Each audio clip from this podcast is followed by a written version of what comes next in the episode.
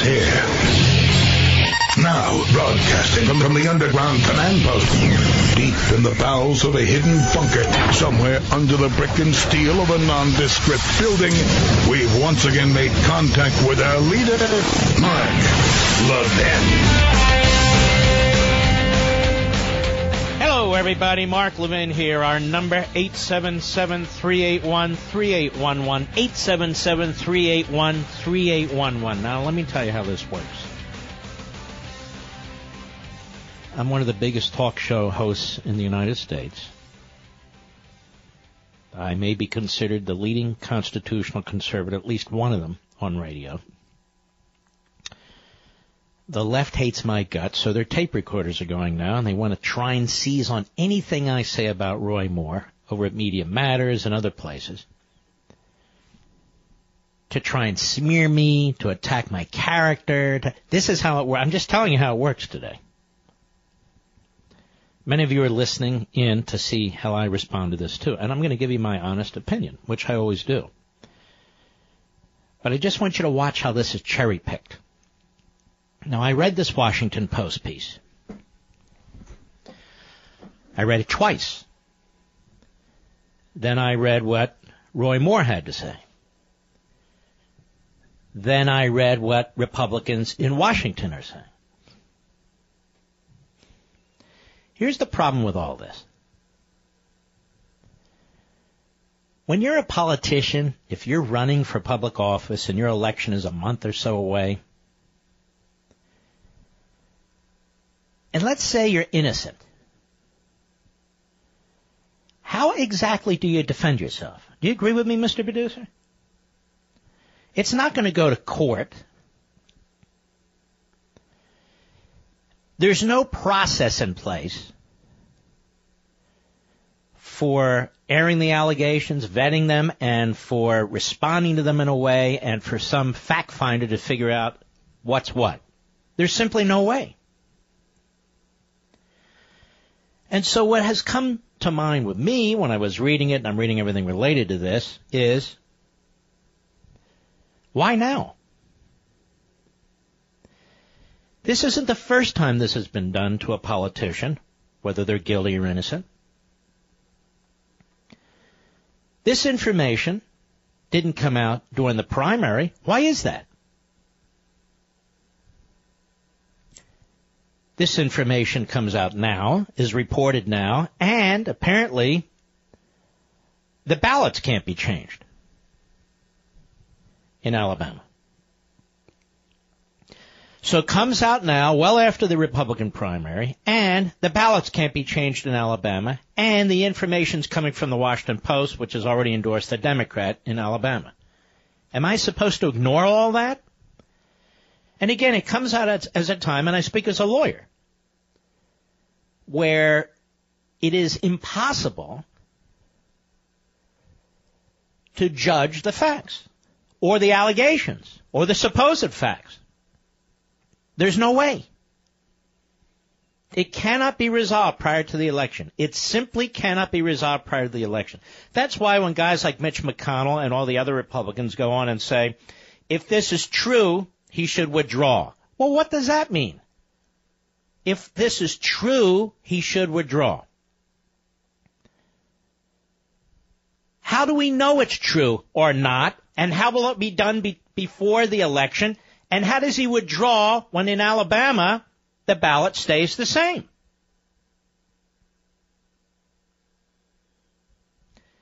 And a lot of these Republicans inside the Capitol building, and I'm, I'm just telling you the truth, they hate this guy, Roy Moore. They hate him. Some have backed him, most have not. And then I think to myself, did the Washington Post pursue the Juanita Broaddrick charges against Bill Clinton aggressively? No, they didn't. Like most media outlets, they sat on them. They sat on them. Why? Why did they sit on them? Well, you know why. Now, the Washington Post story is too long to read, but you've heard the media report that there are four women who've come forward and made allegations.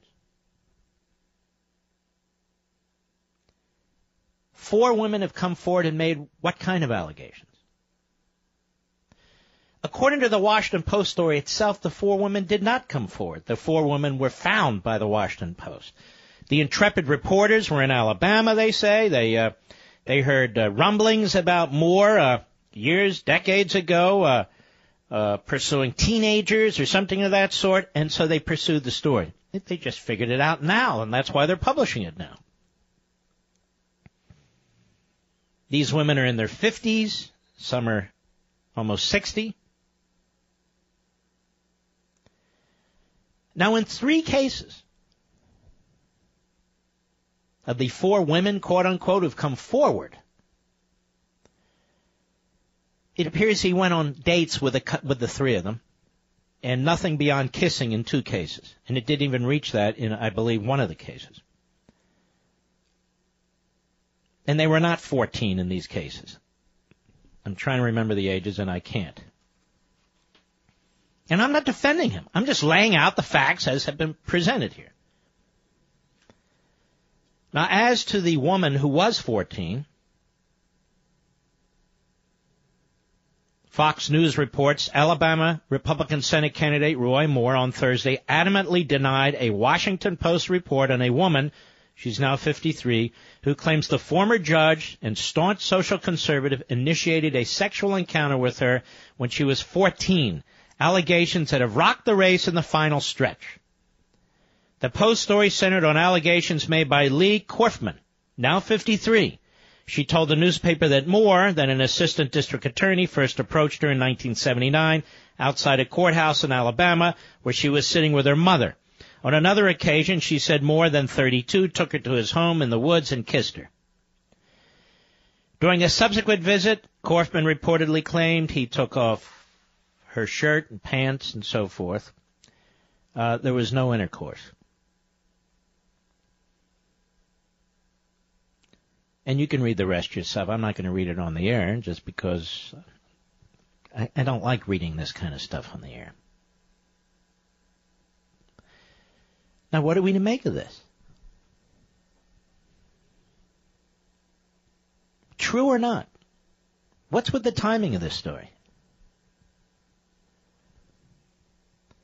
You know, I put myself in the position of both these people. First, you have Roy Moore.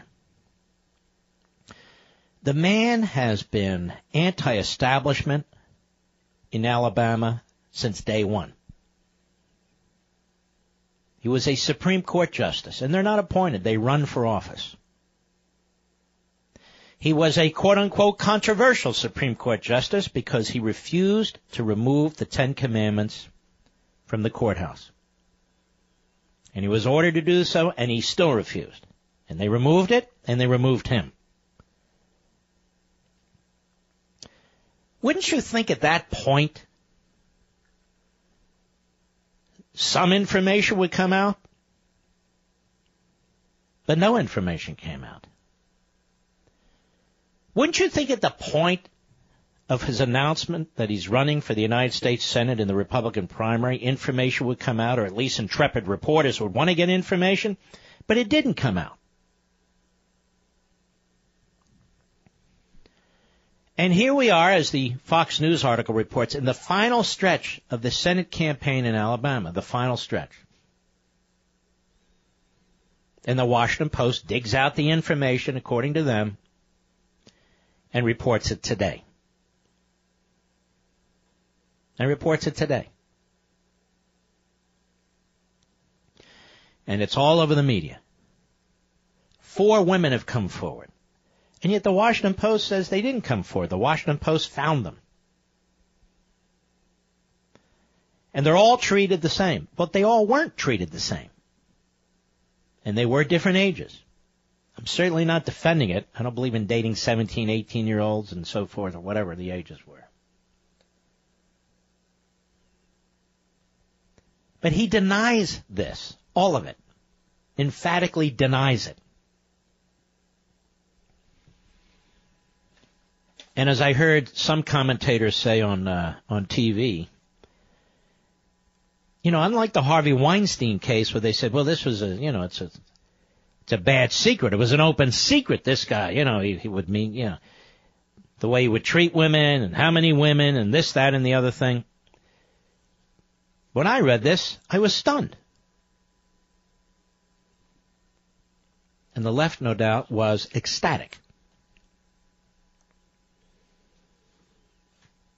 But what of the media? The timing of such a report. Are we to believe that these Washington Post reporters just happened to hear about this when they went to Alabama from some of his supporters and now they were just able to to draw the truth out of these women, particularly the, the former 14 year old who's now 53 years old? Is that what we're to believe? The newspaper that endorsed the Democrat already? Well, that's what's going on here. I remember many decades ago in the Clarence Thomas case. Many decades ago. How he was treated, the allegations that were made against him, the timing of those allegations was terrible. Absolutely terrible. And he, it was almost impossible for the man to defend himself. Because there he was at a hearing. At a hearing. It had never come up before. Despite the fact he was a public figure, he'd been the uh, chairman of the EEOC. He was quite well known as a former judge. Never come up before, and then it comes up then. Comes up then. So the Washington Post if it was going to report a story like this, it should have reported it earlier. Well, you know, we only learned about this. No, you didn't. I don't believe that for two seconds. I don't believe that for two seconds. And these Republicans saying, if it's true, he should withdraw. Well, of course, if it's true, he should withdraw. How do we find that out? The problem is, in a situation like this, you know and I know, in the media, you're guilty until proven innocent. That's a fact. You're guilty until proven innocent. And by the way, speaking of criminal behavior, quote unquote, of which most of what they've reported would not be, with respect to the 14 year old could be.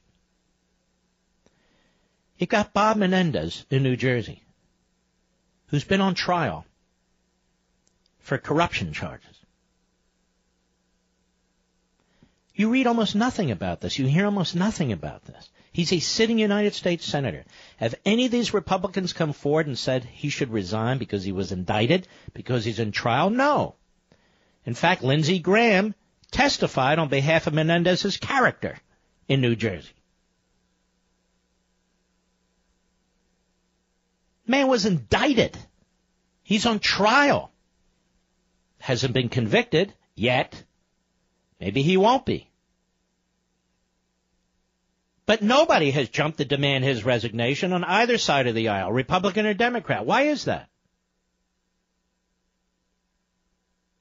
Why is that?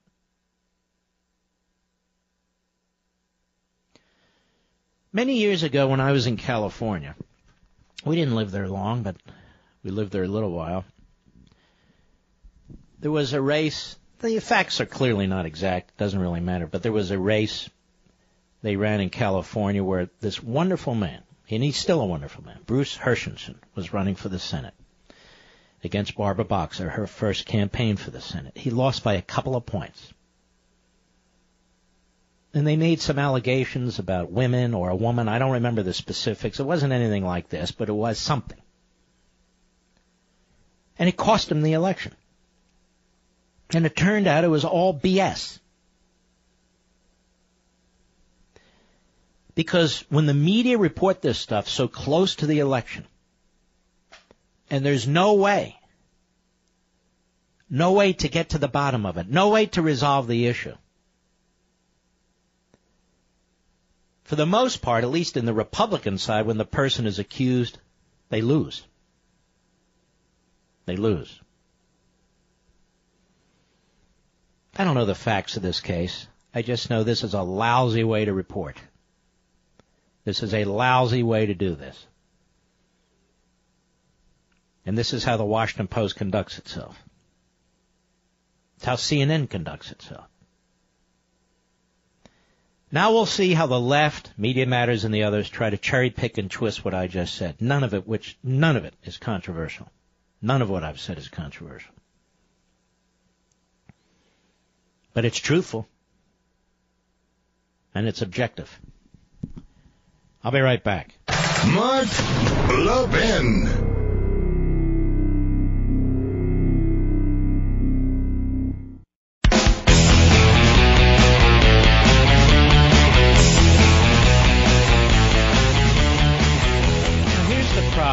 Look at, and I printed this out, it was 11 pages for my printer. When you look at page 7 of the printed pages, the three other women who spoke to the Post say that Moore asked them on dates when they were between 16 and 18, and he was in his early 30s. Now, there would have been nothing criminal about that. Moreover, when you read further in there, they didn't do anything. They went on a few dates, they kissed, that was it. Period. That was it. One of them had turned 19. So why are they throwing these in with? I mean, again, I don't know what's accurate and what's not accurate. Um, but again, the timing of this just makes it virtually impossible to sort through anything which I guess is why there's this timing. And they wrote on page three of my printed version, neither Corfman nor any of the other women sought out the post. While reporting a story in Alabama about supporters of Moore's Senate campaign, a Post reporter heard that Moore allegedly had sought relationships with teenage girls. Now, how would this happen? All the various events, all the campaigns, running for the Supreme Court, a Post reporter just happened to hear about relationships with teenage girls. These ladies say they never, they, they didn't come forward. This just doesn't smell right to me. Whatever the facts turn out to be, something about this doesn't smell right to me. We'll be right back.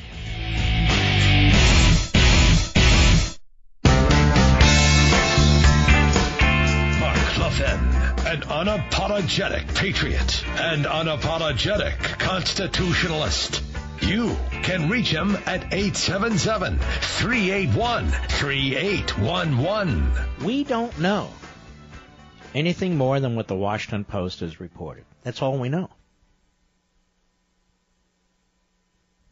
Now I'm sure the morning news shows are working as I speak to get one or more of these ladies to go on TV. I'm sure that's the case because they want to jack up their ratings and they want to influence the outcome of the race. They weren't so excited about getting Juanita Broaddrick or Paula Jones or Kathleen Willey. Even today, they look down upon those women. I mean, we have to be honest about these things.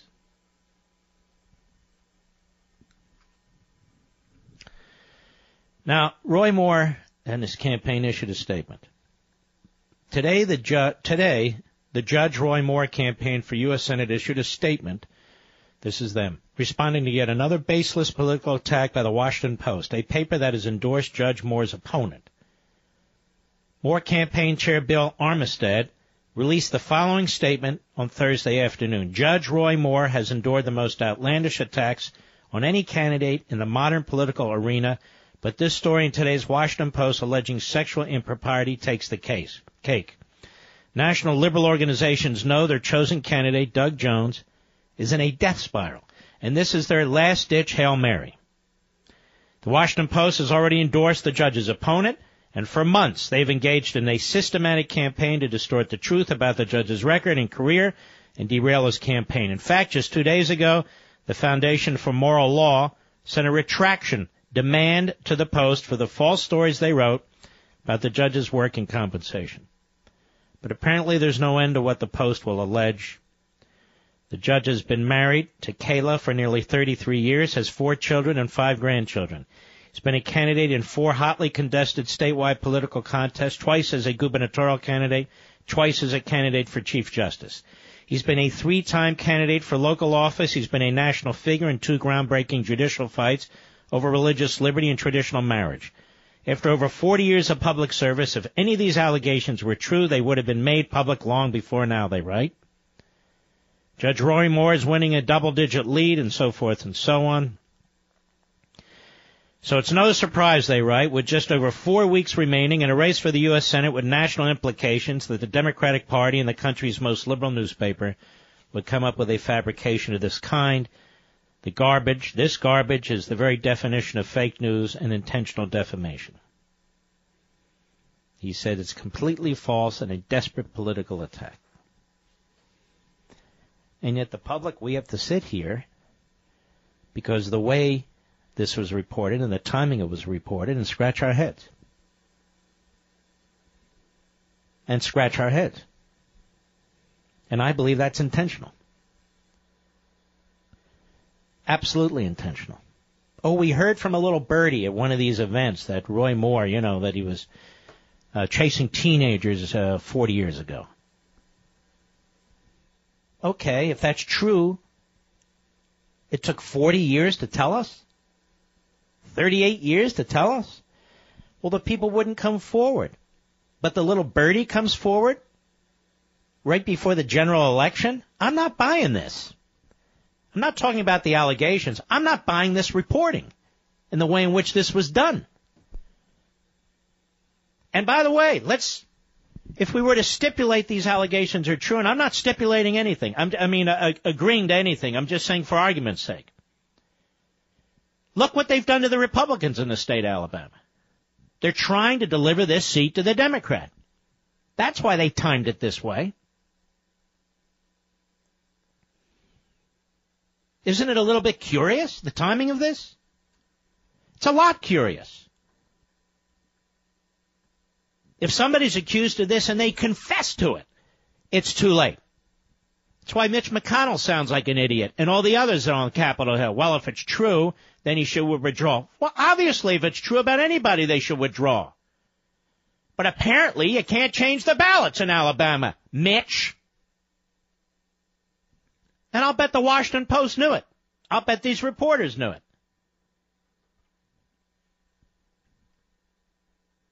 So the, uh, and by the way, and I'm not going to discuss this all day. What's to discuss? This is a, all we know is what the Post says and what and how Moore responds. But we also know the timing is intentional. You just have to. It, it, it, there's no way around it. I've heard it said much today and yesterday that this election in Virginia, what's new? We we have a Democrat governor. We got another Democrat governor. You know, yeah, so forth and so on. Well, that's true. But I want to read something to you from my local newspaper, Loudoun Now. Loudoun County is one of the important counties. Well, they're all important in Virginia, but it's supposedly one of the bellwether or was counties. It's a very wealthy county. It's an extra burb, ex-burb as they call them. But it wasn't the same. There was a change. And those who don't live here and make statements about it don't know. I'm going to give you an example. Here's the headline. Loudoun Republican losses, loses all but one House seat. Democrats pulled off a decisive sweep of Loudoun County on Tuesday night, propelling Ralph Northam to the governor's seat and the reshaping the county's General Assembly delegation. So the three assembly delegates in my area, all four were Republicans and one is left standing. Three novices took three Republican seats, which were safe incumbent Republican seats. And this happened in several areas, especially in Northern Virginia. It's not, well, we have a, had a Democrat governor, we have a new Democrat. We had 66 out of 100 assembly delegates. And now the Republicans have 51, 50, or 49. That's a blowout. It's not we had a Democrat governor before and we have a Democrat governor again. That's quite obvious. But it's more than that. And it does us no good to pretend otherwise. It does us no good to watch the Republican Party continue to move left. It does us no good if we're going to defeat the left, to pretend that it's the same as it was in the past. We need to push this party to embrace conservatism. That's what we need to do because it has abandoned it. It has abandoned it. So it's not just, well, you know, it's, it's, it's a blue state. Well, that's true. It's a blue state. But there were some Republican strengths. The state assembly was two thirds Republican. Now I don't even know if it'll be 50% Republican. In the congressional delegation, it could be affected too. Now Virginia's not Michigan. I got all that. I spent a lot of time on this the other night and the night before, so I'm not going to redo it. What I'm saying is, do not believe that this was just, you know, a blue state staying blue. It's a blue state staying blue, but a blue state also where the Republican legislature has been blown out. That's a big deal. The good news is the Democrats have their heads so far up their you know what's. They're not sure what to do about this. They're quite divided. And the way to defeat them is to go to blue collar workers, go to suburbanites, go to all Americans. with a positive, strong, conservative agenda. We've done it before. We've done it before and we've been enormously successful. And when we abandon it, like George H.W. Bush abandoned Reaganism, when you abandon it, where do the Republicans go? What do they stand for? What do they argue? Becomes a problem. All right, I'm going to take some calls. I'm not going to tolerate stupid calls. I'm just saying. Kerry, Manhattan, the great WABC, go. Yes, Kerry, go ahead. Hi, hi, hi, Mark. Um, I listen uh, as much as I can, and what I wanted to say is just two things. Number one, there has been a cavalcade of people on all sides of the spectrum coming forward and speaking out. Because, you know, that's a context that we're living in. Then the other part is, um, Menendez, for example. By the way, there's so many allegations, I can't even keep track of who's making allegations against whom. I just can't keep track of it anymore. I know, and there's other, one thing I've wanted to say for so long, okay, and I'm an independent, is I remember, because I've been in news person my whole life. When I was in college, Clinton scandal. I just remember being sick of it. And it was on 24-7, Mark. I just want to say this objectively. No, I remember. Let me, let me, let me, let me educate you somewhat here. It may have been in the news 24/7, but it wasn't originally in the news 24/7. As a matter of fact, if it wasn't for Matt Drudge and the Drudge Report and the blue dress and all that stuff would never have come forward. Newsweek and others were sitting on it. And it is amazing you have a president of the United States who went after an intern who was barely 20 years old. In addition to uh, actually assaulting women in the Oval Office actual allegations of actual rape and so forth and so on, and how the media tried to downplay it and cover it up until it couldn't do it any longer. The That's the truth. That is the actual context. Go ahead. Did, did the Washington Post give any? I'll read the article. You know. Uh, did the Washington Post do what, ma'am? I need to move along. Do what? Did give any verification as to how these women. Well, you'll read the article. These these women are speaking, and um, uh, the the the woman who is 53 now, who was 14 years old at the time, she talks about her what took place or what her out her her allegation is, as do the other women. And when you read it all, at least with the three women, hold on a second. they say, yeah, we dated and we kissed.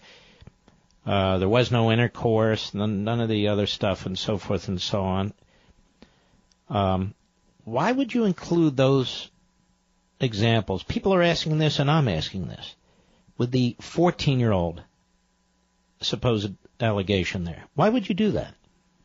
Because if it's true, if if it is true, it's it's noteworthy. I don't think a whole man's life should be destroyed. Well, Of what do you think's happening? Whole man's life's being destroyed. Donna, I have a hard break. I apologize. We'll be right back. Mark Levin.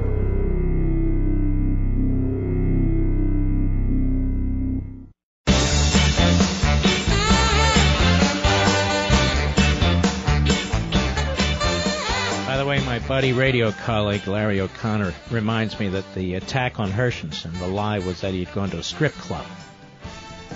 Back then that mattered. I haven't gone to a strip club, but that said, that was the allegation. And so, uh, cost him the election and Barbara Boxer won. Look, I'm, I, I, I can't possibly be a fact finder. I can't possibly be a eyewitness to any of this. I can't possibly know what, if anything, took place.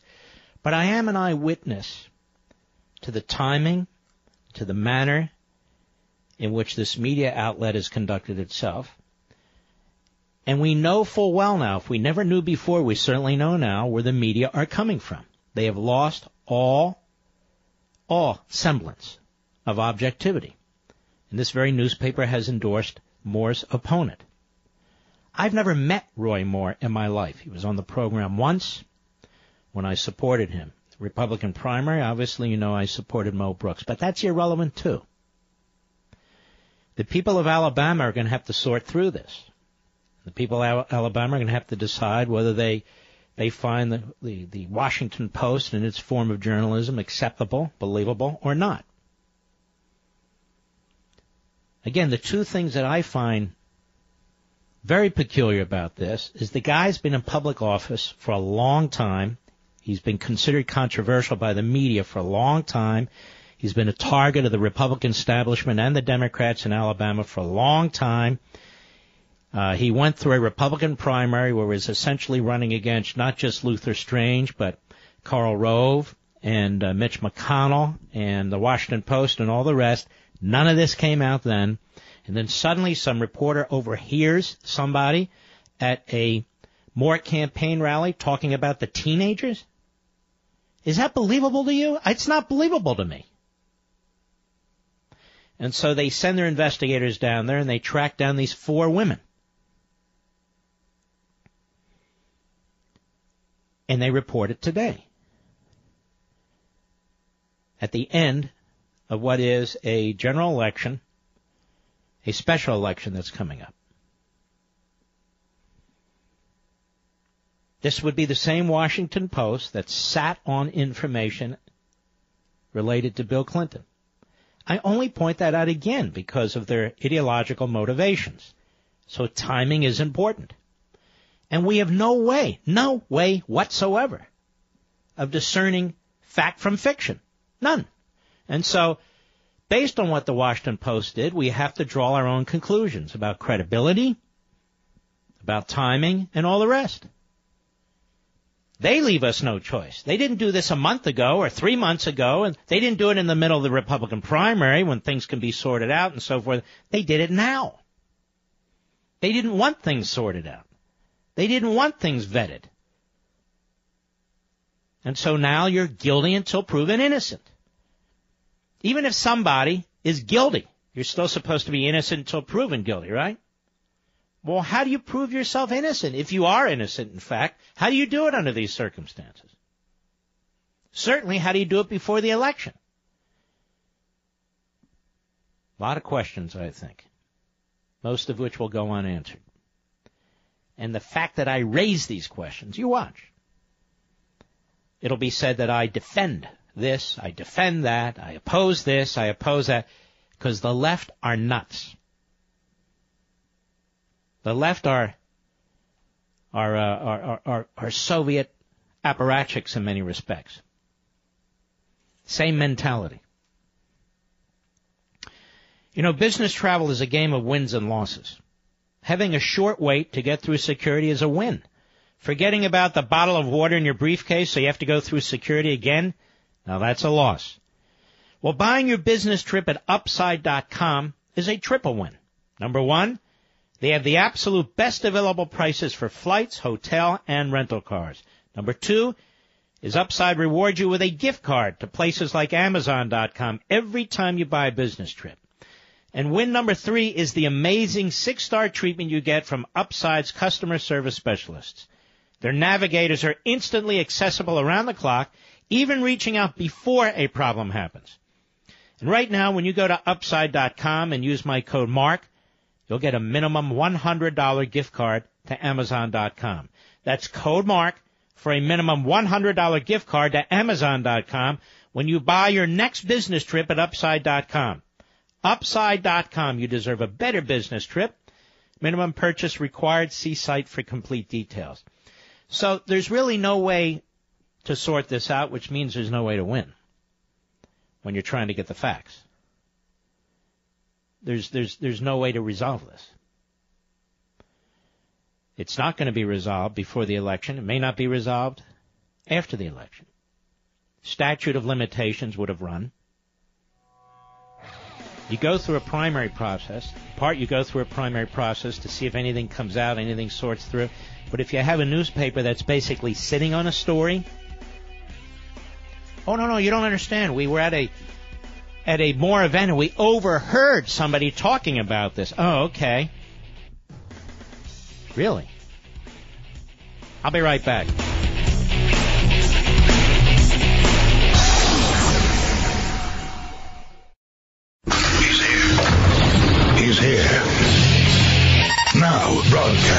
The underground command post, deep in the bowels of a hidden bunker, somewhere under the brick and steel of a nondescript building, we've once again made contact with our leader, Mark Levin. Hello, everybody. Mark Levin here. Our number, 877-381-3811. 877-381-3811. You know what? I'm not going to put this down yet. Pull this article back, this Washington Post article. I want to read this to you again. Neither Corfman, this is the 53 year old woman who makes the allegation about what took place when she's 14, nor any of the other women sought out the Post. While reporting a story in Alabama about supporters of Moore's Senate campaign, a Post reporter heard that Moore allegedly had sought relationships with teenage girls.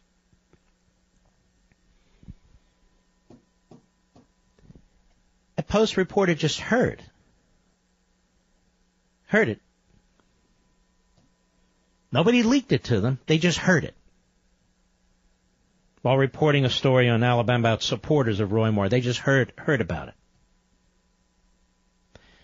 The Washington Post is covering for someone or some group. And I'm going to tell you something. And this is a complete surmise. A complete surmise. I don't put it past the Republican Party to put this out. Whether it's false or true.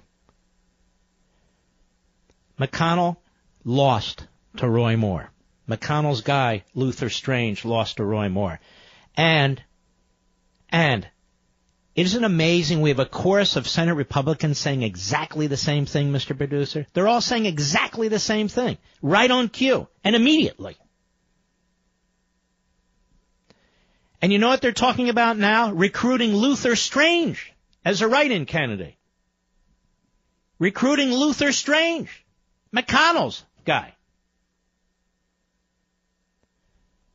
They're not saying let's wait for the facts, let's see what happens. They're not saying, you know, the timing of this Washington Post story seems a little odd. Maybe they're trying to take out a Republican here.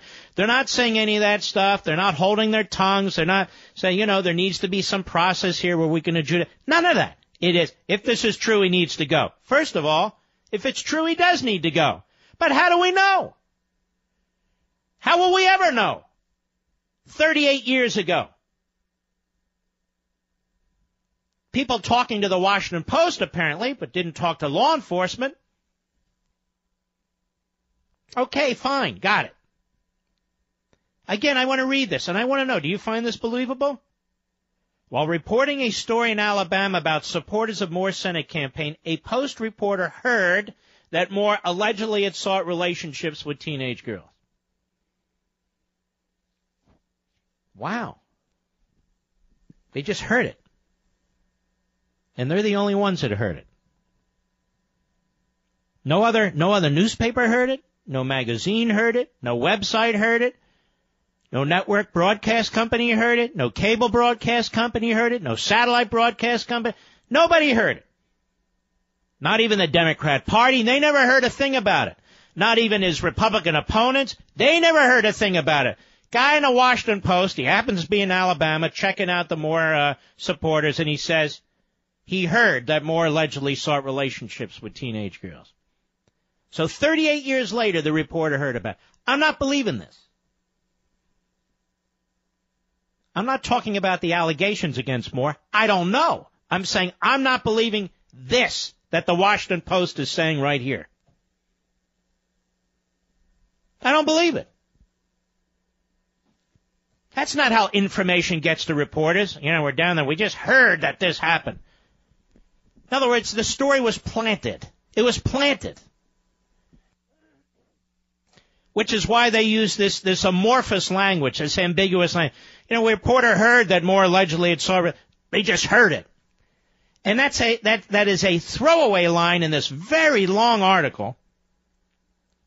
Stuck on the, uh, in the first third of the, of the article. Just one sentence in there. And what they're trying to show is these women came forward, or didn't come forward. We had to go find them and get them. They really were reticent. Okay, fine. But I don't believe they just heard that Moore allegedly had sought relationships with teenage girls. Well, little birdie told us. No, I don't believe that for two seconds. That was planted either by the Democrat Party, the Republican Party, or somebody else. That was planted. And planted perfectly timed to make it impossible to get a resolution. Perfectly timed in their hopes to doom Roy Moore's campaign, even if he's an innocent man. and nothing we know about Roy Moore. Over four decades. Nothing that, that has been reported, nothing that we quote unquote have heard, nothing about this man who, who fought the legal system, about the man who fought the federal courts, about the man who's fought the left, man who's fought the Democrat Party, the man who's fought the Republican establishment. We've never heard anything like this. You know, it was an open secret. No, there were no open secrets. He's not Harvey Weinstein and the four or five billion other members of Hollywood who've who've been involved in the various forms of sexual harassment or whatever you want to call it.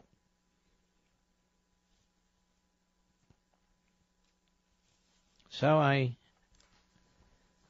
these things get planted, these things are pursued, these things there are people today not just the reporters, but there are people today who are wringing their hands and laughing out loud about what they've accomplished politically. Politically. Again, putting aside the substance. Politically. Nobody can possibly know, other than Roy Moore, and uh, can't find the lady's name here and the and the 53 year old woman who's telling the truth, Corfman, Corfman, Ms. Corfman. Nobody could possibly know. And Moore is denying it as emphatically as he possibly can. As he possibly can. The Washington Post reports of a woman who very, very reluctantly came forward, who who they found. She didn't come to them because somebody told them about Moore uh, seeking relationships with teenage girls. Let me ask you a question.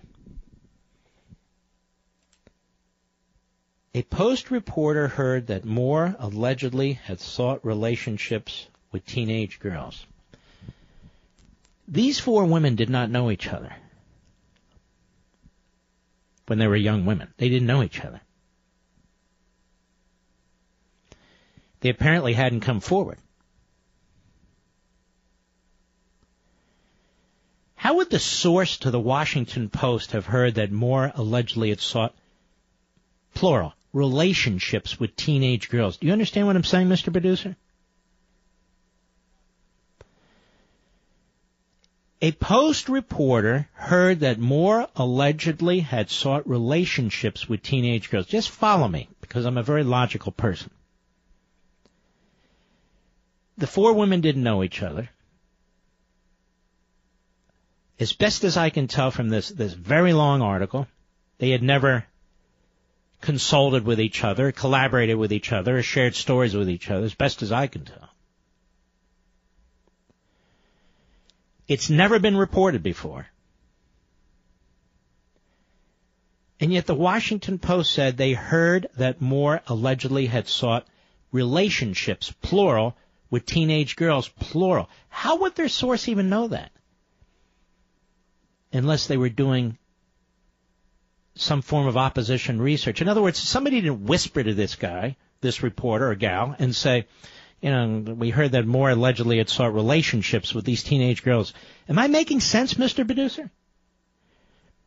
They didn't even come forward and say there's this one case. They heard that there were multiple cases. Multiple cases. Multiple cases. And in three of these cases, they said they had dated and kissed, and that was it. By the way, I don't defend uh, perverse behavior in any respect. I don't participate in it, and I don't defend it. I'm trying to go through the facts. I'm trying to analyze what took place here, rather than just the grabbing headlines and all the static and and uh, the politicians. I'm trying to to to dissect what these reporters are revealing to us what they're trying to convey to us. Message received. Now I'm trying to go through it and make some rational conclusions from it. Okay? All were initially reluctant to speak publicly, but chose to do so after multiple interviews, saying they thought it was important for people to know about their interactions with Moore. The women say they don't know one another.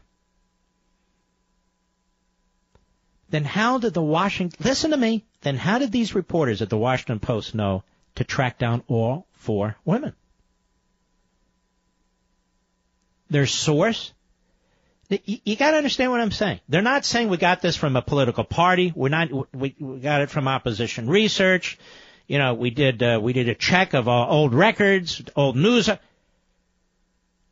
They heard they heard the language is peculiar because they're trying to cover up their source.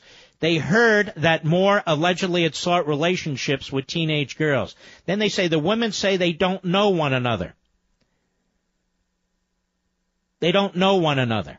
Then they say all were initially reluctant to speak publicly. They're initially reluctant to speak publicly, but somehow the Washington Post knew how to track down all four of them because they heard that Moore allegedly had sought relationships with teenage girls. And they chose reluctantly to speak publicly, but chose to do so after multiple interviews.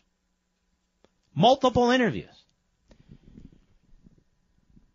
Why didn't they come forward, the Washington Post, after one interview of one of the women, put it out there publicly as quickly as possible, so then there could be not resolution, but further away from the general election so the people of Alabama would have an honest opportunity to vet this. Now, I know this, this may be a little too in the weeds, a little too technical, particularly for Media Matters and sorts like that, but it isn't for me. It isn't for me. Because this is a very, very dishonest and deceitful paragraph. I'm going to read it one more time. Again, I'm focused on the journalism here, so called. Neither Corfman nor any of the other women sought out the post. While reporting a story in Alabama about supporters of Moore's Senate campaign, a Post reporter heard that Moore allegedly had sought relationships, more than one, with teenage girls, plural. So their source presumably, allegedly knew there were teenage girls. But these teenage girls hadn't come forward. Well, then how would the source know that there's one, two, three, four teenage girls? Of different ages, by the way. Over the ensuing three weeks, two Post reporters contacted and interviewed the four women. They were handed this information, ladies and gentlemen. I don't know if it's disinformation, misinformation, facts, the truth, but they were fed this information. And they refused, and they've written in such an ambiguous way, to reveal the source. I'm not even talking about the name. They refuse to reveal whether it's a political source, out of state source, in state source, source related to McConnell, source related to the Democrat Party, the Democrat opponent. This they won't tell us. But why won't they tell us? Again, they don't have to tell us the individual. We understand keeping your actual sources secret. But the fact of, of a source seems to me to be a relevant piece of the story. So the people of Alabama can draw some conclusions. Because if this is it, what are they supposed to say? What are they supposed to do? You've got Roy Moore who emphatically denies it. And then you have Miss uh, Corfman who says what she says. These other three women say what they say too, but it's the Corfman uh, situation that's the most serious. If true. I'll be right back. Mark Levin.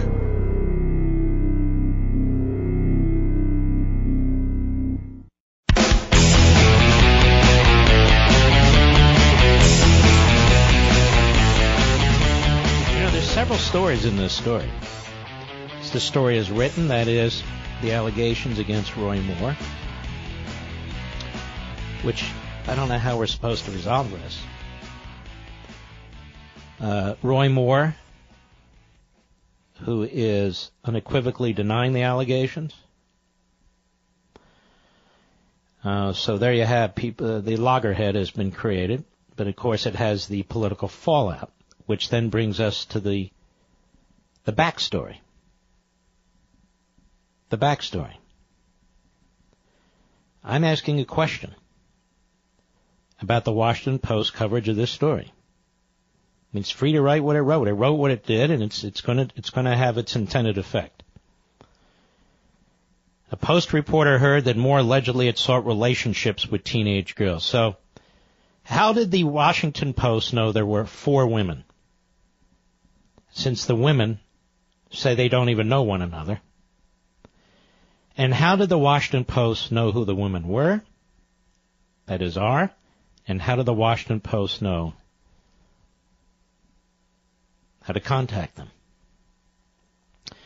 But the two key points. How did they know there were four women and how did they know their identities? You don't just hear that, ladies and gentlemen. Particularly since the women don't know each other. It's not like one woman said, yeah, man, you ought to talk to, you know, XYZ. And XYZ says you ought to talk to ABC. Yeah, there's enough. You ought to talk to uh, EFG over there too. That didn't happen. The Washington Post knew to contact four women independent of each other and had the identity of four women independent of each other. They were fed that information. That's the only way the Washington Post would have had leads. The reporters don't create the leads. The Washington Post had leads that were given to them. The question then is who gave them the leads and timed it like this? The Republicans spent millions and millions and millions of dollars to defeat Moore. And they lost. And they lost. The Democrats obviously are spending a small fortune to defeat Moore too although less so than the Republicans did. They have people who do opposition research. The Washington Post won't reveal the backstory.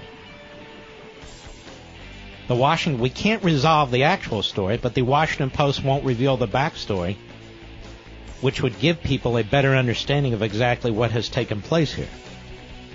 They're not going to reveal it because their source, I believe, is in opposition research with one of the parties or somebody else. I'll be right back.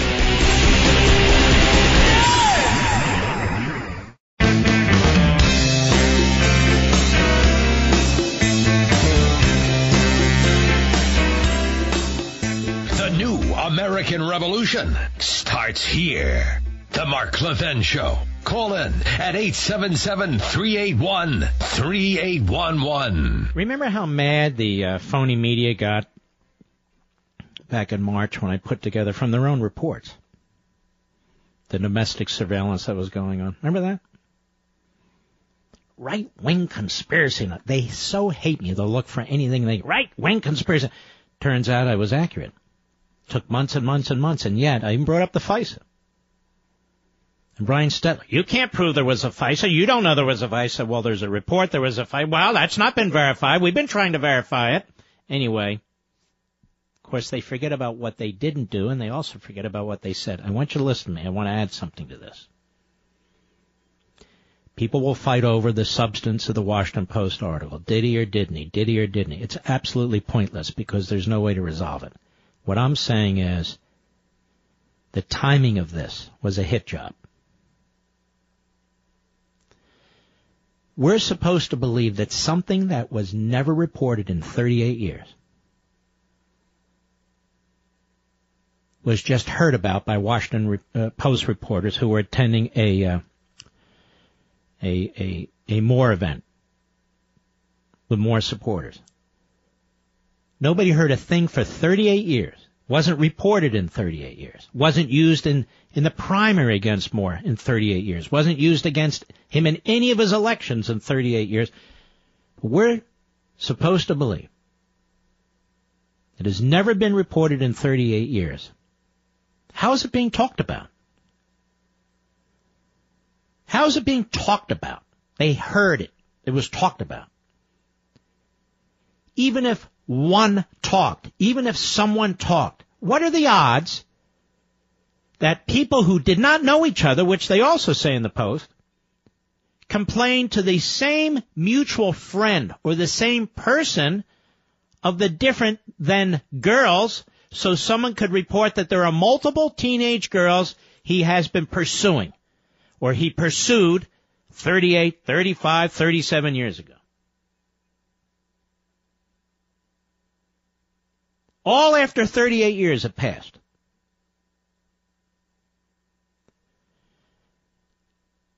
If it has never been reported in 38 years, how is it being talked about?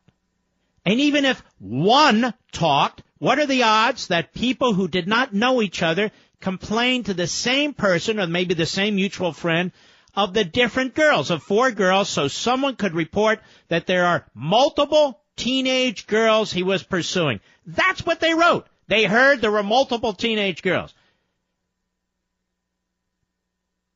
That doesn't pass the smell test.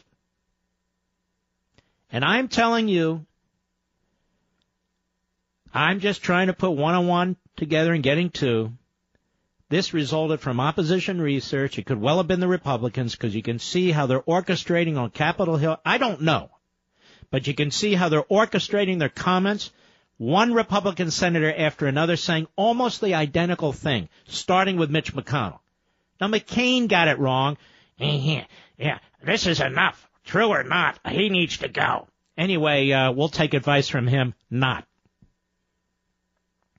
But from Susan Collins to Cory Gardner to John Cornyn to all the rest, the leader, Mitch McConnell, saying exactly the same thing.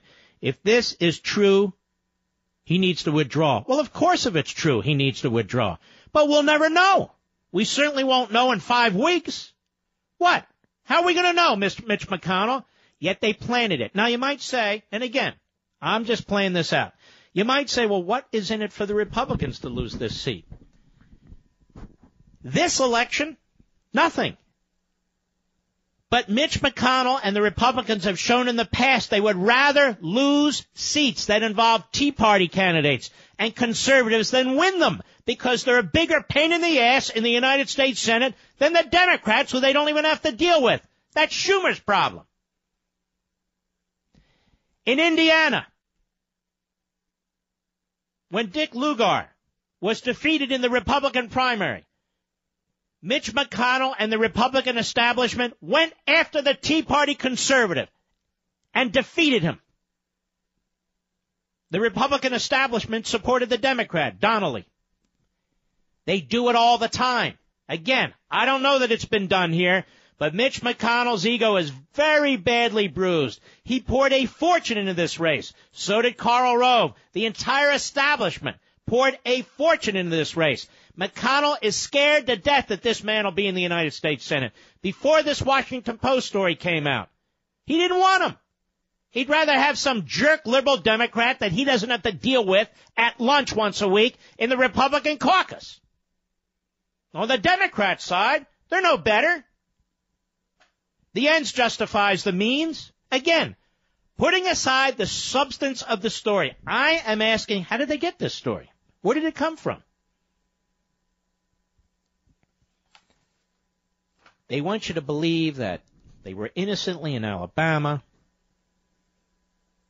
checking out supporters of Moore's Senate campaign, and a reporter heard that Moore allegedly had sought relationships, plural, with teenage girls, plural. So it's never been reported in 38 years, and yet it's being talked about. Never picked up by a local reporter. Never picked up during any of the campaign. But here, he, it's overheard. They hear about Moore seeking multiple relationships with multiple teenage girls who didn't know each other who didn't know each other, according to the story. So how did they know that there were multiple teenage girls?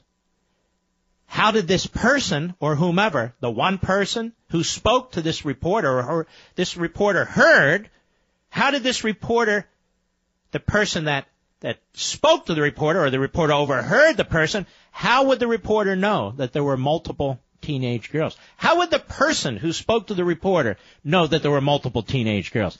The teenage girls didn't know there were multiple teenage girls. The teenage girls didn't know each other. You get my point, Mr. Producer? Do you understand what I'm saying? This was fed to the Washington Post. It was timed perfectly five weeks or so before the general election when you can't sort it out. And the headlines are blaring. And the headlines are blaring. Trust me, you're not going to get analysis like this anywhere else. And this is no conspiracy. I'm just laying out. It has nothing to do with a conspiracy. It's nothing to do with, with anything of the sort. I'm just reading what they said. And the media hate when I do this. What is he, right wing conspiracy now? I'm reading what they wrote. And I'm parsing what they wrote. And what they wrote makes no sense in that paragraph on page three of page 11 of my printed out version of the Washington Post article. In other words, they did a crummy job of covering their tracks. This information was hand fed to the Washington Post. The names of these women hand fed to the Washington Post. It's the only way this could have happened. You know what? We were in there and we were checking out the, and we heard, no you didn't. That's not what happened. That's not what happened. That's not how you got your story. And your timing was intentional. Washington Post, if it had reported this two months ago, Okay, fine. Then you can work it through. You can make decisions of the primary and so Washington Post did this and timed this to hand the seat to the Democrats. And if the Republican establishment was involved, they did the same thing. And clearly the Democrats would do the same thing. Millions and millions of dollars spent in that race. And a lot of really pissed off Republican establishment types. As well as Democrats. Well, the Democrats claim they wanted more because they thought he was the weakest candidate. But again, I don't know who did it, but you got to do things. It's a process of elimination. And I don't believe anyone's going to come forward, but these Washington Post reporters who are listening to me, or if somebody tells them, they know exactly what I'm talking about. Stephanie McCrummen, Beth Reinhard, Alice Crites. I apologize if I'm not uh, pronouncing that correctly. So there you have it. Meanwhile, the Chinese are on the move, and the president of the United States is playing footsies with the footsie with the uh, with the lead dictator in China, playing footsie with the guy. Well, you know, uh, I uh, I don't blame the Chinese for screwing us on trade. That's our fault. I mean, if a country's going to allow you to be screwed on trade, then you get screwed on trade. Uh, no, that's not correct. It may be our fault in part, but if China cheats and lies, that's on them, not us. But even more than trade, they're seizing the South China Sea, among other things. And I think this Xi uh, uh, Jinping, who is a ruthless dictator, I think they figure, you know what, we're going to treat Trump. We're going to outdo Mar-a-Lago. We're going to make this, this the greatest state dinner, state event. We're going to smile and shake hands and and laud himself and his and his and his granddaughter and his family and so forth. That's how we'll get to him. And I hope it's not working. Have you heard what the president's been saying? Well, Mark, we, you know, and then, then we'll get this. Well, Mark, we need them to stop the North Koreans. They build up the North Koreans. They build up their missiles. They build up their nukes. This is a joke, the Chinese. No. You know what needs to be done to missile up North Korea, uh, uh, South Korea, Japan, to make permanent at least one of our carrier fleets, to do what needs to be done. Because Mr. Xi understands one thing. The iron fist. I'll be right back. Mark Levin.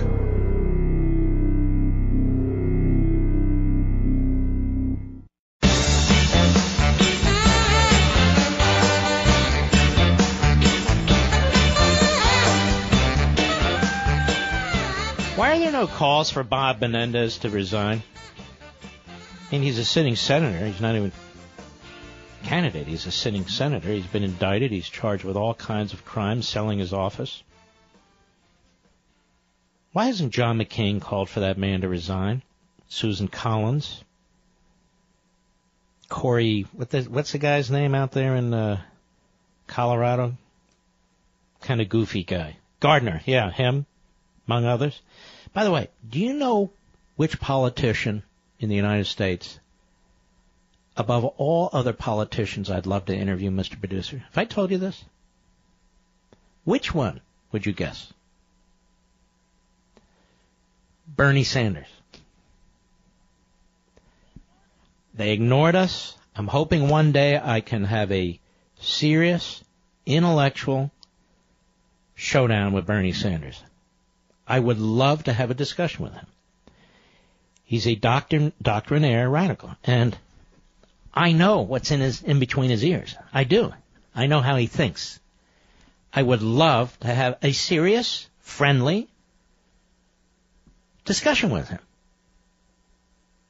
We can get into philosophy, we can get into the evidence, we can get into all, but you know, human behavior, I would love to do it. Just love to do it. Maybe one day. In need of great talent for your business but short on time? You don't have to get lost in a huge stack of resumes to find your perfect hire. You just need the right tools, smarter tools. With ZipRecruiter, you can post your job to over a hundred of the web's leading job boards with just one click. So you can rest easy knowing your job is being seen by the right candidates. Then ZipRecruiter puts its smart matching technology to work actively notifying qualified candidates about your job within minutes of posting so you receive the best possible matches. No wonder 80% of employers who post on ZipRecruiter get a quality candidate through the site in just one day. ZipRecruiter, the smartest way to hire. Find out today why ZipRecruiter has been used by growing businesses of all sizes and industries to find the most qualified job candidates with immediate results. And right now, you, my listeners, can post jobs on ZipRecruiter for free. I said that's free. Just go to ziprecruiter.com slash Levin. That's ziprecruiter.com slash L-E-V-I-N. One more time to try it for free. Go to ziprecruiter.com slash L-E-V-I-N Levin. There's other things I want to get to next hour. Specifically, comments by Paul Ryan on the Fox News channel where he sounds like Bernie Sanders. I've been itching to do this. But first, let's take a couple of calls. Donna, Frederick, Maryland, the great WMAL. Go. Hi, Mark. My and by the way, concern- Donna, a Republican town or county, I thought, and I want to congratulate you. Now you have a Democrat mayor.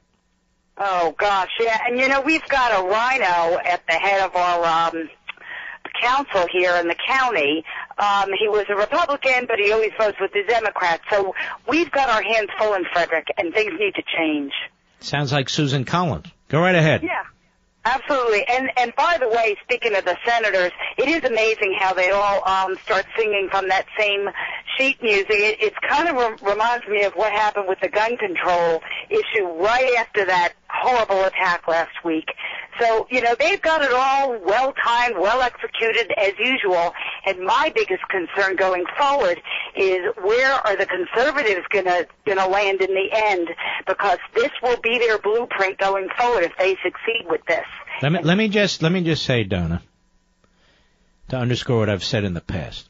We've only had two real conservative presidents in what is effectively the last century. Calvin Coolidge and Ronald Reagan. That's it. And both men oversaw great economic progress in the United States, wealth creation for all people. Uh, both men built up the military. There was a great deal of achievement when it came to foreign policy.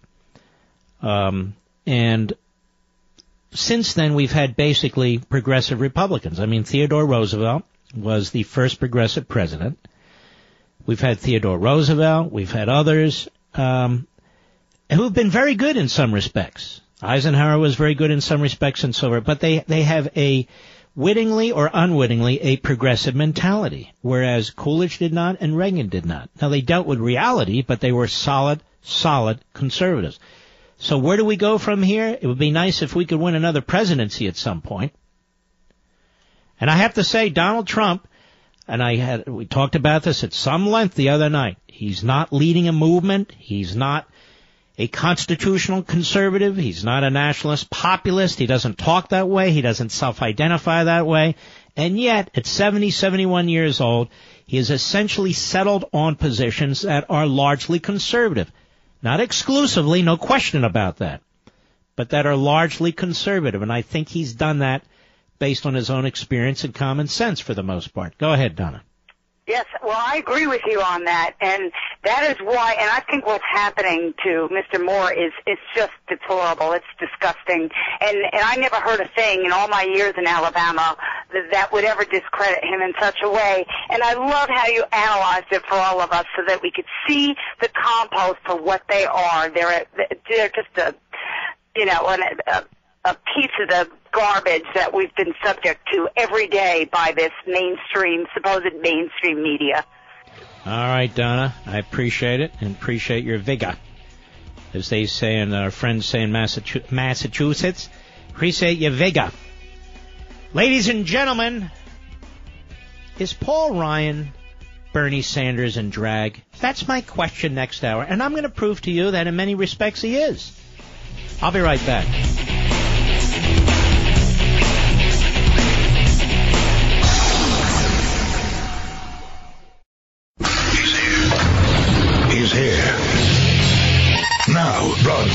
From the underground command post, deep in the bowels of a hidden bunker, somewhere under the brick and steel of a nondescript building, we've once again made contact with our leader, Mark Levin. Hello, everybody. Mark Levin here. Our number, 877-381-3811. 877-381-3811. We can still discuss this. As the left is the left phony media are out there listening to my every word saying, how can we catch him on this, Roy Moore? How can we catch him? And here's the thing. This show is recorded by us and put up on marklevinshow.com every night, right, Mr. Producer? It's in our archives. Not afraid of anything I've ever said. Doesn't mean I'm always right. But that said, there's no reason to record anything. Ladies and gentlemen, Paul Ryan more and more is coming off to me like Bernie Sanders. He talks class warfare all the time. He uh, he's afraid of having tax cuts across the board, including for quote unquote the rich.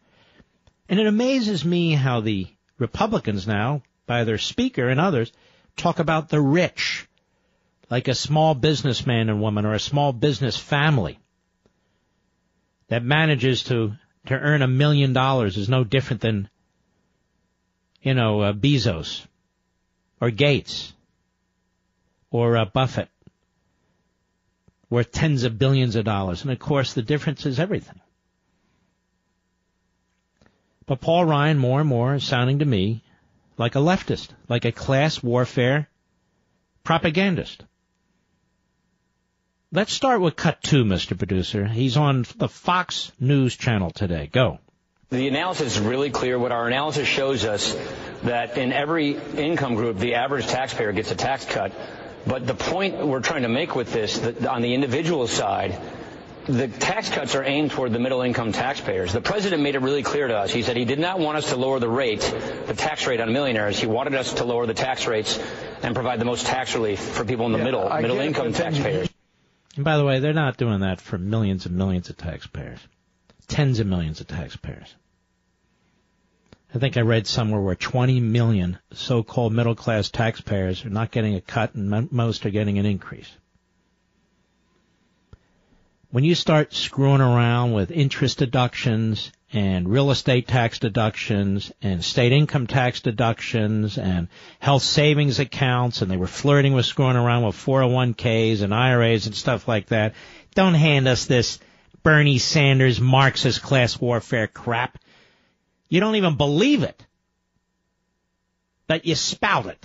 You spew it. And he does it again. Cut three, go. You can't say that every American gets a tax cut then. No, what, the what, what, the analysis shows is that the average taxpayer in all income levels gets a tax cut. Stop. Now, but notice Hemmer caught him. Good for Hemmer. Real journalist. Well, Paul Ryan first says, what our analysis says that in every income group, the average taxpayers get a tax cut. We're not interested in every income group. We want to know if taxpayers are getting a tax cut. And because they won't slash taxes across the board, and they're and they're messing around with deductions, every taxpayer won't get a tax cut, tax cut, which is exactly Bill Hemmer's point. Go ahead. I'm sure there's going to be some wealthy person out there who has a lawyer and accountant that has been able to utilize every different loophole and deduction that is out there. Stop. Hear this? Who's that sound like? Chuck Schumer? Who's that sound like? Bernie Sanders? I would love to know about all these loopholes and tax cuts. I'm considered rich. I don't have any loopholes and tax cuts. By the time these clowns are done, the tax rates on the upper bracket will be higher than they were under Obama. Obama didn't even try this. It'll be near 50%. And you put on that a state income tax.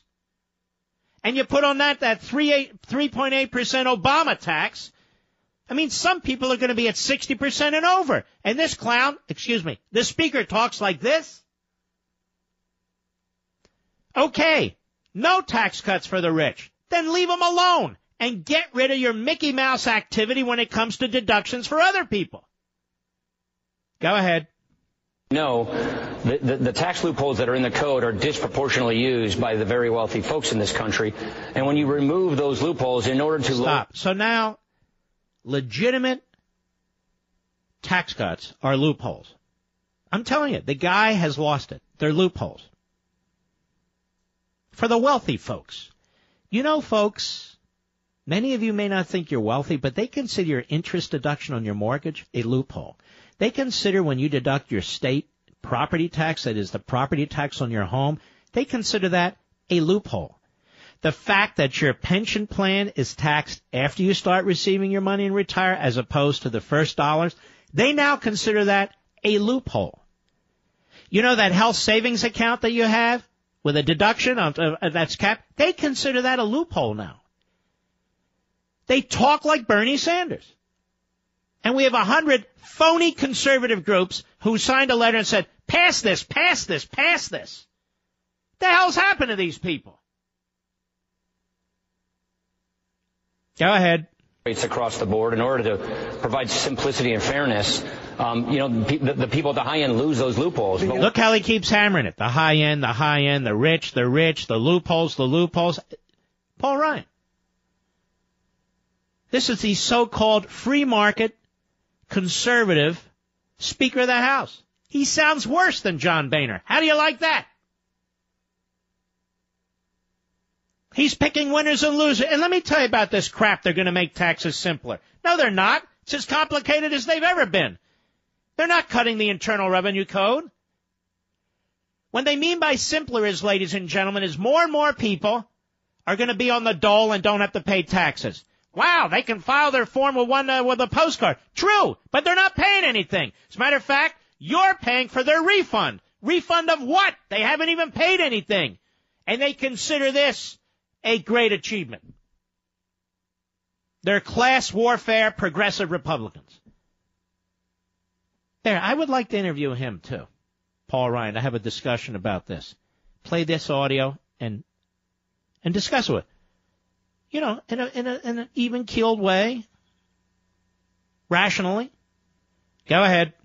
That actually lower tax rates across the board, and that top tax rate applies to a higher income level. There we go.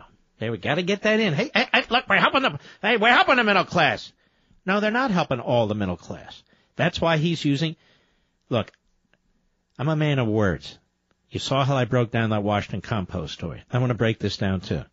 What the analysis shows, he said, the average taxpayer in all income levels. So the average taxpayer in an income level created by them will get a tax cut. Are you the average taxpayer in an income level? You have no idea. I have no idea, but millions of you are not. You might be a higher level in an income level, even though you don't feel like you're earning a hell of a lot of money. And then he has the gall the disgusting gall to say this. Cut one, go. This is far more bold tax reform than the 86 tax reform that Ronald Reagan did. These tax cuts are deeper and bigger than what Ronald Reagan did on just a, just an, on actual basis. I mean, it's a 1.5 trillion dollar uh, tax cut. So they raised the top rate after a million dollars from 3.9, excuse me, 39.6 percent to 45.6 percent. Reagan in 86. First in 82 he lowers the top rate from 70 to 50%. Then in 86 he, he lowers the top rate from 50% to 28%. And this guy has the gall to say these, these are more bold than uh, than Reagan. Then he talks about cutting 1.5 trillion dollars. You can't count absolute dollars in 2017 to absolute dollars in 1986. He won't talk percentages when he compares Reagan to Reagan. Excuse me, Reagan to what they're proposing. Because Reagan's percentages were massive, his slashing. And Reagan did other things that these guys aren't doing. With depreciation. And Reagan slashed t- taxes for corporations too. He didn't have all these cockamamie schemes. You know, if you live here and you stand on your head and you blow your nose and you happen to be wearing a blue shirt, you can get a deduction. But on the other hand, if you want a loophole, no, we're not giving you any loopholes. How many of you even, what loopholes are they talking about? I don't know what they're talking about. What loopholes are they talking about?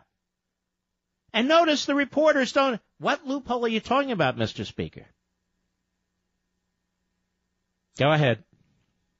But more importantly, what this is, it's the kind of reform we haven't seen in, in generations in this country. In generations in this country? Go ahead. This tax reform is far more profound, far more pro-growth than the 86 tax reform. We're going Stop. Far more pro-growth than the See, they got to trash Reagan while they're sounding like Bernie Sanders. This is the incoherence of the Republican Party today and why they lose elections. He sounds like Bernie Sanders and he's trashing the Reagan tax cuts saying these are bigger. Now, ladies and gentlemen, they're more pro-growth than the 86 tax reform? Are they going to create over 7% GDP growth a year like Reagan's tax cuts did? Are they going to create 25 million jobs that went through the Reagan administration, through the George H. Bush administration, into and through the Clinton administration? Is that what they're going to do? No, they're not. Nobody believes this except these propagandists. And the president's one of them. He said the greatest tax cuts in American history. No, they're not. That's provably false. And here's what bugs me. People are saying to me, you gotta pass this or the Republicans are gonna lose. Ladies and gentlemen, they pass this and you find out that these deductions you used to have, which are not loopholes, and you rely on them. When you make out your annual budget, you rely on them. You need them as Obamacare goes through the roof and they haven't repealed that. You need the cash. You need to be liquid. You need something to pay your bills. So when they use language like uh, our analysis shows us the average taxpayer in all income groups, we're not interested in the average taxpayer in all income groups. All taxpayers should have their taxes cut, their rate cut, that is, across the board. And stop with the Bernie Sanders propaganda. They said, we're going to get the rich, you know, the tax, and we're going to take care of the loopholes on the rich. We want the rich, whomever they are, whatever they are, whatever they do, to make lots and lots of money. Because then they take lots and lots of money and they build stuff and they invest in stuff. Let me give you an example. Somebody gets really, really rich and they decide to build a 50,000 square foot home. I know it's obnoxious. It's grotesque. Do you know how many jobs that creates? The enormous number of jobs that creates painters, plumbers, electricians, people who put in tile, people who build roofs, HVAC systems, people who make windows and doors and and door knocks and uh, and door stops and people who make kitchen equipment. It goes on and on and on. It's not like they burn their money. They don't put it in their mattress. They don't hide it. They have to put it somewhere. Even if they put it in the bank, that means the bank has more capital available to loan us so we can get mortgages and so forth. And we're going to get the loopholes. Why? So the government can get the money and do what? Crap it away? Redistribute wealth? And we don't have any Republicans who explain this. None. None. None of them. None of them want to defend capitalism. It's pathetic. Paul Ryan, the new Bernie Sanders. You know, uh, you gun owners out there, can you say with 100% confidence that your family and home are safe? What if you defend yourself too soon? Do you know exactly what that means? Do you know exactly what to say and what to do when you're when you, your gun with your gun when the uh, police officers arrive? Do you know what to do with your gun when the police officers arrive?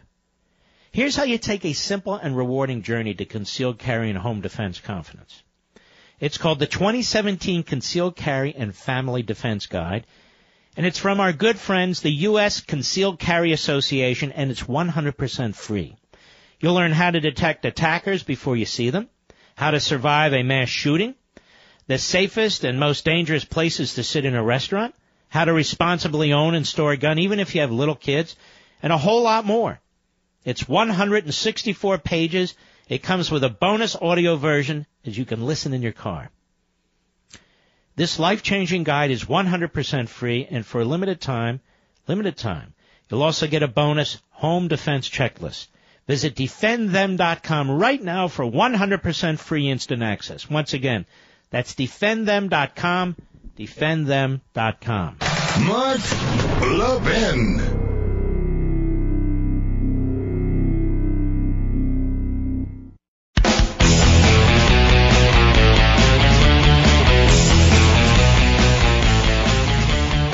Jump into the gene pool. Would you like to join me? Here we go. John, Ventura, California, Sirius Satellite. Go. Hello, Mark, and thank you, and thank you for being on the air, and thank you for your enthusiasm. Thank you, sir. What we need, what we need is, we need a freedom you. We need some way to start. Think about it, Mark. Uh-huh. When Reagan was president, Bernie Sanders would not have had any chance of getting anywhere close to winning, to becoming the Democrat nominee. The left has really pushed hard with Although, although they did nominate a George McGovern, but the difference is George McGovern was not out of the closet the way Bernie Sanders is. not only that, but George McGovern only won one state. That's true. Was it one state? I don't remember. It wasn't many. It was exactly one, his home state, nothing else. hmm We need a freedom you. We need one, way One to too get many. the ideas out. By the way, speaking of that, have you heard that PragerU just did a thing on Convention of States advocacy for it? Oh, they're for it. That's good to hear. You, they did a five-minute video. Uh, DeMint did it, and Well, I'll need to check it out because the more the merrier, as far as I'm concerned. Yeah, Prager's very good. I'm, I'm very impressed with uh, with him and uh, and what he's doing. All right, my friend. Thank you for your call. Don, Kansas, the great K I N A. Go. Hey, Mark, the great one. Honor of my life to talk to you. You Oh, are my my Lord. inspiration day after day. Thank you, sir. When I called your uh, call screener, I was kind of convoluted with so many things that are wrong with the Republican Party today. Right. The night of the convention, I'd always thought all of my life that carrying my Republican voter uh, registration was the most valuable item I ever carried in my wallet in my whole life. I was so proud of that. But the night of the convention, when Mike Lee and his delegates were bringing up reform for our to fix something like open primaries, as long as we have open primaries, we're not going to be the conservative party anymore. We're going to stay the Well, that's definitely one of the things that needs to change. But you know, a lot of these guys they get through the primaries because they're open, like Lindsey Graham, and they're going to fight like hell not to change them. Excellent call, Don. I much appreciate it, brother. We'll be right back.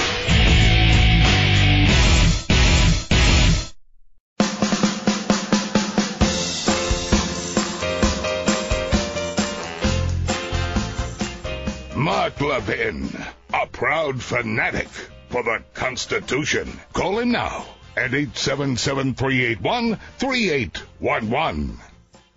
These are uh, people screaming at the sky over Trump winning uh, the election last year. You can tell the country's in deep, deep trouble. Deep, deep trouble when you have morons like this in the streets screaming at the tops of their lungs over an election. Did we do that during the Obama eight years of that prison sentence? No. No. You can't engage idiots like this either. You just can't. Their religion is uh, is progressivism. You can't engage them. They're they're uh, you write them off. That's the write-off crowd. But don't worry, Paul Ryan's in there talking about we're going to get the rich. Don't worry, don't worry. The rich are sick of their loopholes. Well, yeah, we'll get them. uh, We'll get them. Government's loopholes. That's a whole other story. We'll get the rich. More and more people who don't think they're rich become rich, in terms of the definition that the politicians apply. You know, even in the poorest of nations, where they have the most radical egalitarian regimes, even in places like North Korea and Cuba and Venezuela, if you have one basket of rice more than the next guy, you're considered rich. And you're punished. It's the lowest common denominator. That's what it winds up being. The lowest common denominator. Of course, the rulers, they do just fine. They do just fine. Thanksgiving is two weeks away. Are you worried everyone will notice those bags under your eyes and droopy eyelids that just keep getting worse? Introducing the brand new Genucel Eye Lift for tighter, brighter, and younger looking eyes. And here's Mary from Fort Collins, Colorado. She wrote, I don't believe everything I hear. So I tried this eye lift on my right eye, and the next day at work, everybody said my right eye looked better. I couldn't believe it. So ladies and gentlemen, Chamonix's best sale of the year just got better. Till Thanksgiving, until Thanksgiving, order Genucel treatment for bags and puffiness and get the brand new Genucel eyelid absolutely free. It's the eyelid lift. And for results in 12 hours, the Genucel Immediate Effects is also free. So I hope my buddy Teddy's listening. Call 800 skin 604 800 skin 604 or go to genucel.com. Let's call in the next 20 minutes. You'll also get the Esotique RF Collagen Builder and the Deep Firming Serum absolutely free with your order. 800 skin 604. That's four bestsellers free with your order while supplies last. So you need to hurry. And Thanksgiving's almost here. 800 skin 604, 800 skin 604, or go to genucel.com. 800 skin 604. Let's take some calls, shall we? Yes, we can. Ray, Livermore, California, the great KSFO. How are you? Hey, doing great, Mark. Great show as usual. We love what you do. We need you badly, so keep up the good work. I want to Thank buttress your point about tax cuts for the rich. Um, it really is a way to make sure nobody else ever gets rich. I I have a small business, and to my entry level employees, my minimum wage employees, I look like a rich guy, and I'm hardly that. Um, but when we roll up to a house, and it's a big house, I tell the guys, I say, does this does this guy look like he's rich or he's poor? And they laugh. They said, no, he's rich. I said, uh, do you think he should be paying higher taxes? Oh yeah, yeah, for sure. I say, well, you know, when you raise his taxes, I'm not going to lose my job, but you're going to lose yours because when he quits hiring me to do carpet cleaning, I'm not going to need my helper anymore. So it actually helps. It hurts the guy on the bottom the most. It will never hurt the rich man. So why do we have to teach Paul Ryan this lesson? Isn't that re- remarkably bizarre? Well, i apparently he's buying into the same thing that, that everyone on Capitol Hill does, which is uh, optics. You know, what does it look like? And, and I think they should all look to the Ten Commandments because this is just a form of coveting, Mark. This is a form of hatred and coveting to, to look at what another man has and to want to deny him of it because you don't have the same thing. What's beautiful about America is I can be like that rich man. If I work my butt off, I can get into that big house. And then I'll be buying services from other guys below me and they'll be helping out people below them. It all works out. It's a beautiful system. It can never be equal. It can never be equal because once it's equal, we're North Korea, Mark. And we never want it equal, do we? No, we don't because it means I never have a chance to get to the top. Mm-hmm. I want a right. chance, Mark. Ray, you're terrific. I appreciate it, buddy. Appreciate your call. Steve, Marietta, California. I was going to say Georgia on the Mark Levin app. How are you? I'm great, Mark. I tell you, I, I just the frustration level is just going off the charts with us out here. It's just unbelievable that that these clowns back there, and I do mean clowns with Ryan and McConnell, and it, I mean there is nobody nobody speaking for me anymore. These guys have completely flipped the script. And and they, they are so timid about what the media and the Dems are going to call them when they do offer tax cuts across the board don't they realize no matter what they offer, they're going to get their heads kicked in anyway? Well, and, and you're so right because the Democrats are going out.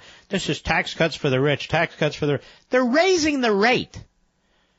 There's no tax cuts for the rich. There's no tax cuts for people over a certain level at all. No, no, they're, And yet, and but it proves your point. It doesn't matter, and yet they they fall into this trap over and over again. they are just like it's just like Charlie Brown in the football, and they pull the the the ball out from under us every time we're ready to kick it through and score and put it through the uprights. And and it's our own party, Mark. That's the worst of it. Is we have nothing. We have nothing to show for it. They said, you know, get the House. We gave them the House. They said get the Senate. We gave them the Senate. They said, well, get the White House. And these guys act like they're in the minority and they, they govern as though they're, they're afraid of their own shadow. There's nobody bold. There's no, there's no growth. There's no positive message. Where is the message that Reagan, and, and that was the first president I voted for in 84.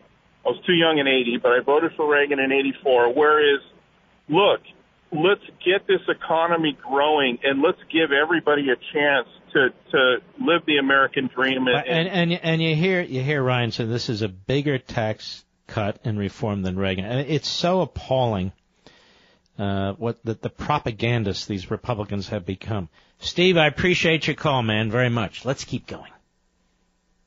Let's keep going. We're on a what are we? We're, we're in the zone. Keith, Dunwoody, California, the great WYA, I mean Georgia, sorry. The great WYAY. Go. Yes, Mark. The uh, hit piece on Judge Moore in the Post uh, is uh, refuted right inside their own article.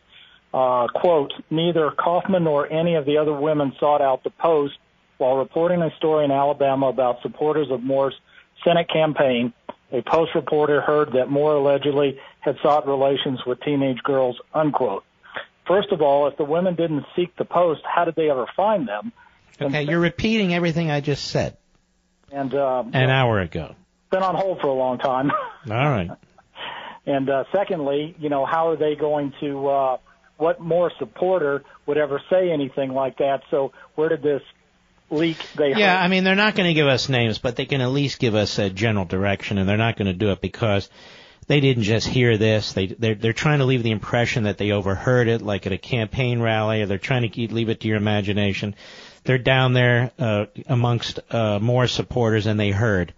Uh, no, they didn't hear. It was fed to them. It was given to them, uh, and the names were given to them, and the women didn't know each other, and they say in the plural there that. Uh, uh, teenage uh, girls in plural, um, and so forth and so on. I, I mean, I dissected it uh, as, as you know as best as can do. So I appreciate your call, Keith. I very much do. Roger, Sydney, Nebraska, Sirius Satellite, go. Hey, Mr. Van, thanks for taking my call.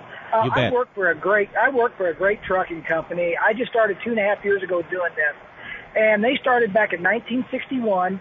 Have not had a layoff since then. Not one layoff. Not one person's lost their job. They keep expanding.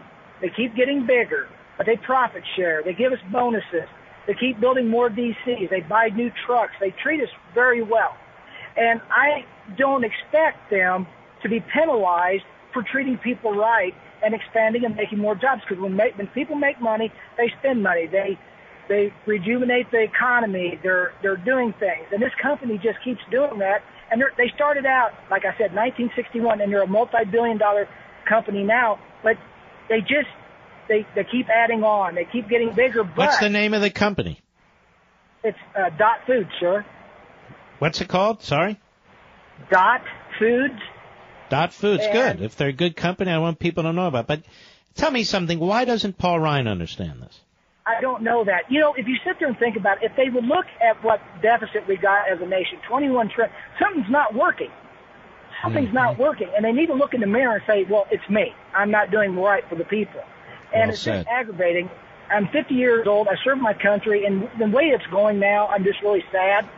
But I just wanted to say that, you know, people that work hard, like this company, this family has, they deserve to keep their, they deserve what they've got. And and you, you you you articulated so beautifully, Roger. And let me ask you this: What the hell would the government do with more money anyway than piss it away? I'm sorry, I have to say that. They'd give it away. They would just give it away. That's what they would do. They, They give it to people who don't earn it. They they they they throw it away with these ridiculous grants. Uh, they they they they further bloat the uh, suburbs outside of Washington D.C. I mean, it's outrageous. It is, and it's it's pitiful because you know, I- believe me, if you need a handout, I I, I understand that, but I don't need to be penalized, and neither do other people to keep giving more and more when you really don't want to do nothing. And I know that may sound harsh, but I've always worked hard all my life. I served my country. Then I had a great job for 20 years, retired. Well, first of all, we're going to have to go. I want to thank you for serving our country, and let me tell you something. You don't need to apologize for anything you said. I'm tired of people taking from us and then demanding more. I'm sick of it. And thank you very much for your service and be safe out there. We'll be right back. Mark Levin.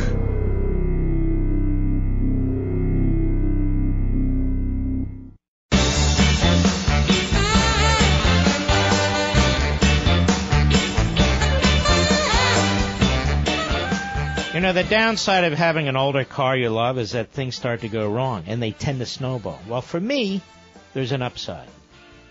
I got an extended vehicle protection program from CarShield for my Camaro, 2010. So don't have to worry about big repair bills anymore. Getting covered by CarShield is a great idea. It's affordable protection that can save you thousands of dollars for a covered repair. A new fuel pump costs over $500. Replacing a water pump's over $1,000. CarShield even has plans that cover your car's computer, GPS, electronics, and a lot more.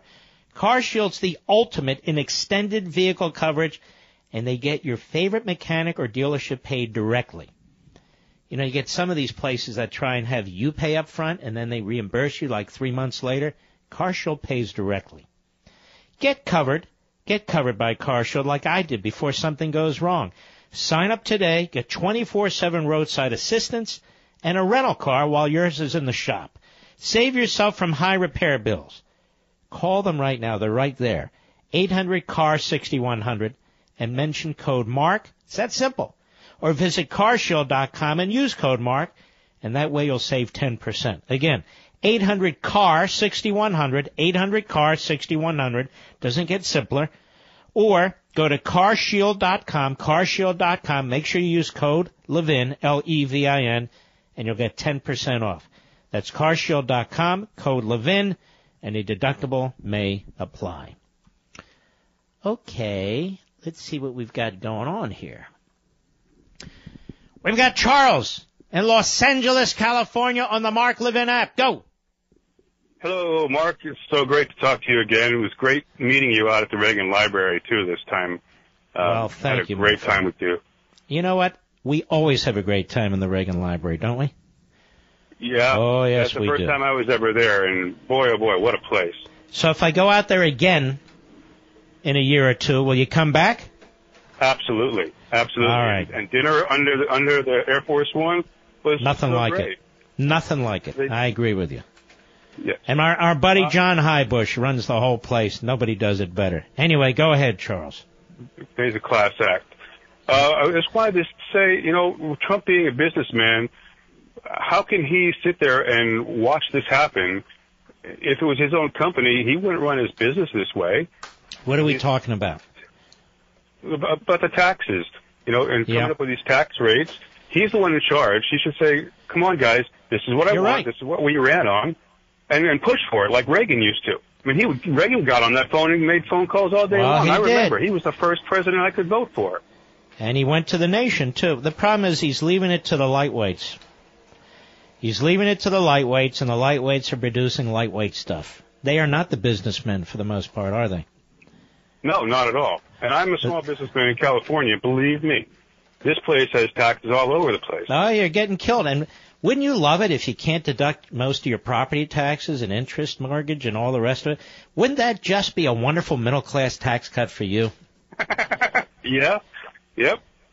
It's, it's ridiculous. But All right, my friend. It's a pleasure. Thanks again, Charles. I appreciate it. William, Albany, New York, the great WGY. Go. Hi, Mark. Uh, love your show. I've been listening to you for a long time. Uh, I just want to call because I think you're being a little slightly unfair um, in the situation with this tax bill. Um, I come Okay. from a financial background. Um, uh, Well, let I me think just tell you, we've had a lot of CPAs call this program, and a lot of the information I have are from those experts. But you go ahead. um, I think that we forget sometimes that now, considering that the filibuster rule is in there, and that's a separate issue, but that Uh, no, the filibuster rule has nothing to do with this. This is a spending budget issue, and they use reconciliation. So it's a simple majority. they have that 1.5 trillion. Hold on, did you hear what I said? Yes. So first point, wrong. Next point. Okay, so they're not within those parameters. No, they're not. They are they are not. So why does Paul Ryan keep saying that? Say- Keep saying what? He's not brought up the filibuster rule. No, I understand that, but he's trying to pass a bill that he knows could get to the Senate, and Well, it can't that. because the Senate's already rejected it. They have their own ideas. The Senate bill's actually better, but still pretty Okay. crappy. Let me ask you a question. You have a financial background. Why don't they just slash tax rates? Um, I would love for them to slash the tax rates. But they're not. It has nothing to do with economics. It has everything to do with politics. They're afraid of being called the party of the rich, while they're being called the party of the rich. I I, I understand that, but um, Well, was- look, there's only one. Look, this isn't uh, rocket scientists. You want to create jobs. You want to create wealth. You want to create entrepreneurs. You want to create businesses. You want to create uh, facilities, assembly lines. You want to make America great again. Then you rely on America, not the government. That's the answer to that. Thank you for your call, my friend. You can call again. I appreciate it. But that music means it's out of time and it's time to go get a steak. I've been dying for a steak for three hours. Ladies and gentlemen, we salute our armed forces, police officers, firefighters, and emergency personnel. Keep your chin up, folks. And I'll join you right here tomorrow. We have a great Levin TV in honor of Veterans Day, which is Saturday. I really want you to check it out tonight. See you tomorrow.